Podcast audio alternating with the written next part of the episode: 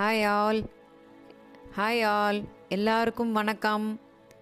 கடந்த பதினஞ்சு வாரமாக உங்களுக்கு நான் வந்து எனக்கு தெரிஞ்ச சின்ன சின்ன விஷயங்களை ஷேர் பண்ணிக்கிறேன்.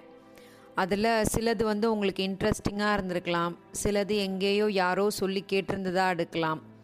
ஆனால் ஏதோ விதத்தில் உங்கள் மனசை தொட்டு இருக்கும்னு நான் நம்புகிறேன் பாருங்கள் அஞ்சு மாதம் கழித்து நம்ம எல்லோரும் இப்போ அன்லாக் ஆகிட்டோமா ஆனால் எல்லாரும் இப்போ மனசில் ஒரு முக்கியமான விஷயத்தை ஞாபகம் வச்சுக்கணும்.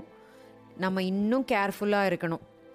ஆஃபீஸ் போகிற அப்பா அம்மா அண்ணா அக்கா எல்லாரும் சேஃப்டி மெஷர்ஸை நிச்சயமாக ஃபாலோ பண்ணணும். வீட்டில் இருக்கும் பெரியவங்க குட்டி பசங்களை மனசில் வச்சுக்கிட்டு உங்கள் பொறுப்பை உணர்ந்து நடந்துக்கோங்க. வீட்டில் இருக்கும் தம்பியோ இல்லை தங்கையோ நம்ம குழந்தைகளோ அந்த வீட்டில் இருக்கும் பெரியவங்களை பார்த்து தான் வளர்கிறாங்க அப்போது நம்ம பொறுப்பு இன்னும் ஜாஸ்தி தானே ஆகுது. இன்னும் கொஞ்ச நாளைக்கு தேவையில்லாத செலவுகளை குறைச்சிக்கணும் நம்ம. வீட்டு சாப்பாடை மட்டுமே கூடுமான வரைக்கும் சாப்பிடணும். நம்ம வண்டியவே தான் நம்ம யூஸ் பண்ணிக்கணும். பொதுவான வண்டியில் போய் அங்கே இங்கேன்னு வைரஸ் பரவறதை நம்ம தடுத்துக்கணும். ஃபேஸ் மாஸ்க்கு அது ரொம்ப ரொம்ப கட்டாயங்க. சோஷியல் டிஸ்டன்சிங் இது அதை விட ரொம்ப முக்கியம். கஷ்டமாக இருந்தாலும் இந்த விஷயங்களெல்லாம் நம்ம கொஞ்சம் ஃபாலோ பண்ணி தான் ஆகணும். கூடுமான வரைக்கும் கூட்டத்தெல்லாம் கொஞ்சம் அவாய்ட் பண்ணிடுங்க.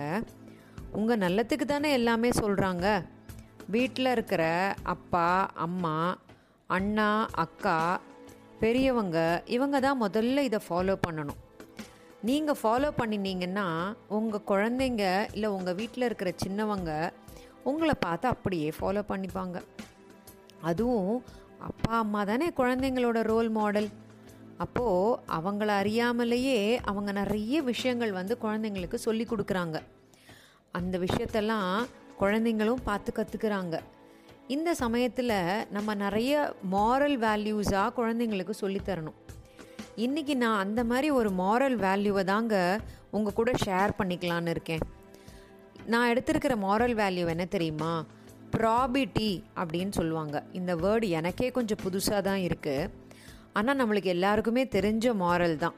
அதாவது நேர்மை நாணயம் morality righteousness uprightness uprightness of character இந்த மாதிரி ரொம்ப நல்ல விஷயங்கள் தான் அதில் இருக்குது இதை நம்ம குழந்தைங்களுக்கு மனசு அளவில் நல்ல சின்ன வயசுலேயே நங்கூரம் மாதிரி பதிய வச்சிட்டோம் வச்சுக்கோங்களேன்.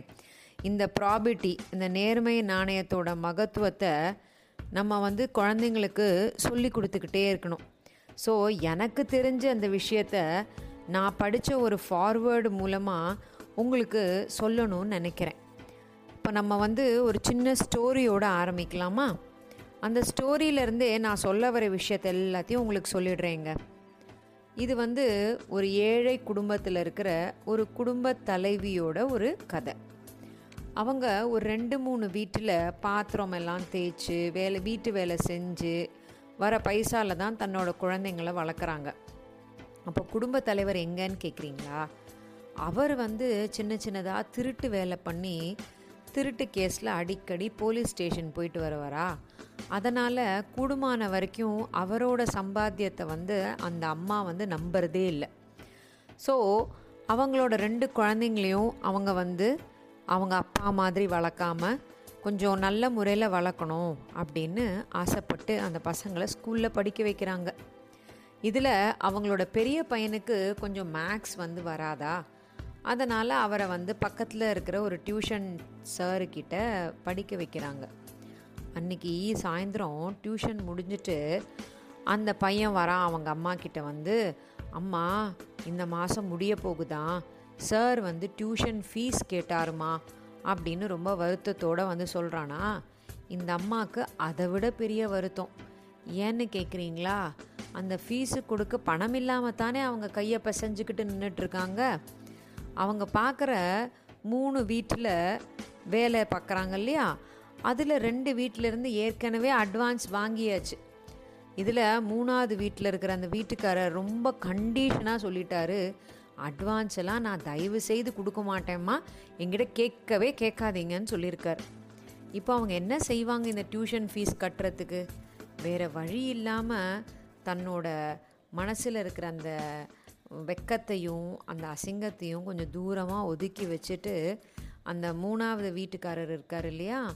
அவர்கிட்ட போய் கேட்கணுன்றதை தவிர வேறு வழியே இல்லை அவங்களுக்கு.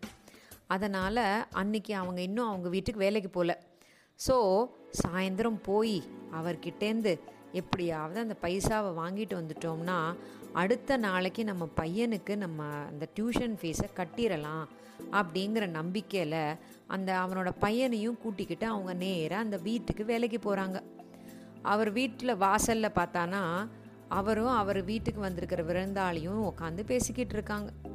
இவங்க இந்த பையனோட போய் நிற்கிறாங்களா அவருக்கு பயங்கர கோவம் வந்துடுது. என்னம்மா நீ உன்னோட பையனெல்லாம் கூட்டிகிட்டு வந்திருக்க? நான் யாரையும் கூட்டிகிட்டு வரக்கூடாதுன்னு சொல்லியிருக்கேன்ல? அப்படின்னு மிரட்டி கேட்குறாரு அப்பா அந்த அம்மா சொல்கிறாங்க இல்லை சார் வீட்டில் தனியாக இருப்பான் அவன். அதனால தான் கூட்டிகிட்டு வந்துட்டேன். அவன் ஒரு சேட்டையும் செய்ய மாட்டான். இங்கே ஓரமாக தான் உக்காந்துருப்பான். நான் பார்த்துக்கிறேன் சார் அப்படின்னு சொல்லிட்டு அவனையும் கூட்டிக்கிட்டு போய் அவனை ஒரு ஓரமாக உட்காத்தி வச்சு அங்கேருந்து நகரவே கூடாதுன்னு அவனுக்கு இன்ஸ்ட்ரக்ஷன் எல்லாம் கொடுத்துட்டு அவங்க போய் வேலை பார்த்துக்கிட்டு இருக்காங்க. ஆனால் வேலை பார்க்குறதுக்கு நடுவுலையே அவங்களுக்கு மனசில் நினப்பு. அவங்க வீட்டுக்கு விருந்தாளிவ வந்திருக்காரே நம்ம எப்படி அந்த நூறுரூபாயை அந்த முதலாளிகிட்ட கேட்கறது அப்படின்ற குழப்பத்தோடையே அவங்க வேலை செஞ்சிட்ருக்காங்க. கொஞ்சம் நேரம் கழித்து அந்த முதலாளி அவரோட வீட்டுக்குள்ளே வரார். அப்போது இவங்க மெதுவாக தயங்கி தயங்கி கேட்குறாங்க ஐயா என்னோடய பையனுக்கு டியூஷன் ஃபீஸ் கட்டணும் ஒரு நூறுரூபா அட்வான்ஸாக கொடுக்குறீங்களா? அப்படின்னு. அவருக்கு உடனே பிபி ஏறிடுச்சுங்க. அதெல்லாம் தர முடியாதுமா நான் தான் தரமாட்டேன்னு சொல்லியிருக்கேனே அப்படின்னு ஒரு மிரட்டு மிரட்டிட்டு அவர் போயிட்டார் அவர் ஃப்ரெண்டோட பேசுறதுக்கு. இவங்களுக்கு ஐயோ போ கடைசியில் இருந்த நம்பிக்கையும் போயிடுச்சே அப்படிங்கிற அரமனசோட எல்லா வேலையும் முடிச்சுட்டு அவனை பையனையும் கூட்டிக்கிட்டு அவங்க வெளியில் கிளம்பி போகிறாங்க போயிட்டே இருக்கும்போது அந்த பையன் திடீர்னு அவன் கையில் இருக்கிற கசங்கின ஒரு பேப்பரை அவங்க அம்மா கிட்ட கொடுக்குறான். அது என்னன்னு பிரித்து பார்த்தா ஒரு நூறுரூபா தாள். அவங்க அம்மாவுக்கு அப்படியே ரொம்ப ஆச்சரியமாக போச்சு ஷாக் ஆகிடுச்சு என்னடா இது எங்கேருந்து உனக்கு கிடைச்சிது? அப்படின்னு கேட்குறாங்க அப்போ அந்த பையன் சொல்கிறான் அம்மா நீ அந்த வீட்டில் வேலைக்கு போனல இது ஓரமாக கசங்கி கிடந்துச்சு அதனால தான் நான் எடுத்துகிட்டு வந்துட்டேன் அப்படின்னு அந்த பையன் தப்பு செஞ்சோம் அப்படிங்கிறது தெரியாமையே அவன் வந்து ரொம்ப கேஷுவலாக அவங்க அம்மா கிட்ட சொல்கிறானா அவங்க அம்மாவுக்கு அது அப்படியே ஈட்டி பாஞ்சா மாதிரி ஆயிடுச்சு. அச்சுச்சோ இவன் வந்து நம்ம அவங்க அப்பா மாதிரியே ஆயிடுவானோ அப்படிங்கிற ஒரு பயம் வேற அவங்களுக்கு. அதனால் என்ன நினச்சாங்க? அவன் செஞ்சதை தப்பு அப்படிங்கிறத அவனுக்கு எப்படியாவது புரிய வைக்கணும் அப்படின்னு சொல்லிட்டு தர தர தரன்னு அவனை இழுத்துக்கிட்டு போனாங்க. நேராக அந்த முதலாளி வீட்டுக்கு. இன்னமும் அந்த வீட்டு வாசலில் அந்த விருந்தாளியோட உட்காந்து அந்த முதலாளி பேசிக்கிட்டு இருக்கார். இவங்க என்ன பண்ணாங்க? அவர்கிட்ட போய் ஐயா ரொம்ப மன்னிச்சுக்கோங்க. என் பையன் இந்த ஓரமாக ஒரு நூறுரூவா நோட்டு கசகி இருந்துச்சு போல இருக்குது அதை வந்து எடுத்து கொண்டு வந்து எடுத்துட்டு வந்துட்டான். நீங்கள் அதை கொஞ்சம் வாங்கிக்கோங்க அப்படின்னு சொல்லி அவர் கையில் கொடுத்த உடனே அவர் அவங்க நினச்சிட்ருக்காங்க நம்ம இந்த மாதிரி கொடுத்துட்டோம்னா நம்ம உண்மையாக இருக்கோம் அப்படின்னு சொல்லி நம்மளை வந்து அவர் எதையும் ஹானர் பண்ணுவார் ரெஸ்பெக்ட் பண்ணுவார் புகழ்வாருன்னு. ஆனால் அதுக்கு நேர்மறையாக நடந்துச்சு. அவர் கற்று கற்றுன்னு கத்துறார். இதுக்கு தாம்மா உங்களெல்லாம் உள்ளேயே விடக்கூடாது. இதுக்கு தான் உங்கள் பையனையும் கூப்பிட்டு வரக்கூடாது. பாருங்கள் அவங்க அப்பா மாதிரியே அவனுக்கு பழக்கம் வந்துருச்சு அப்படின்னு அவர் ஏகத்துக்கு கத்துறார். இவங்களுக்கு அவங்க பையன் முன்னாடியும் அசிங்கமாக போச்சு அந்த விருந்தினர் முன்னாடியும் அசிங்கமாக போச்சு.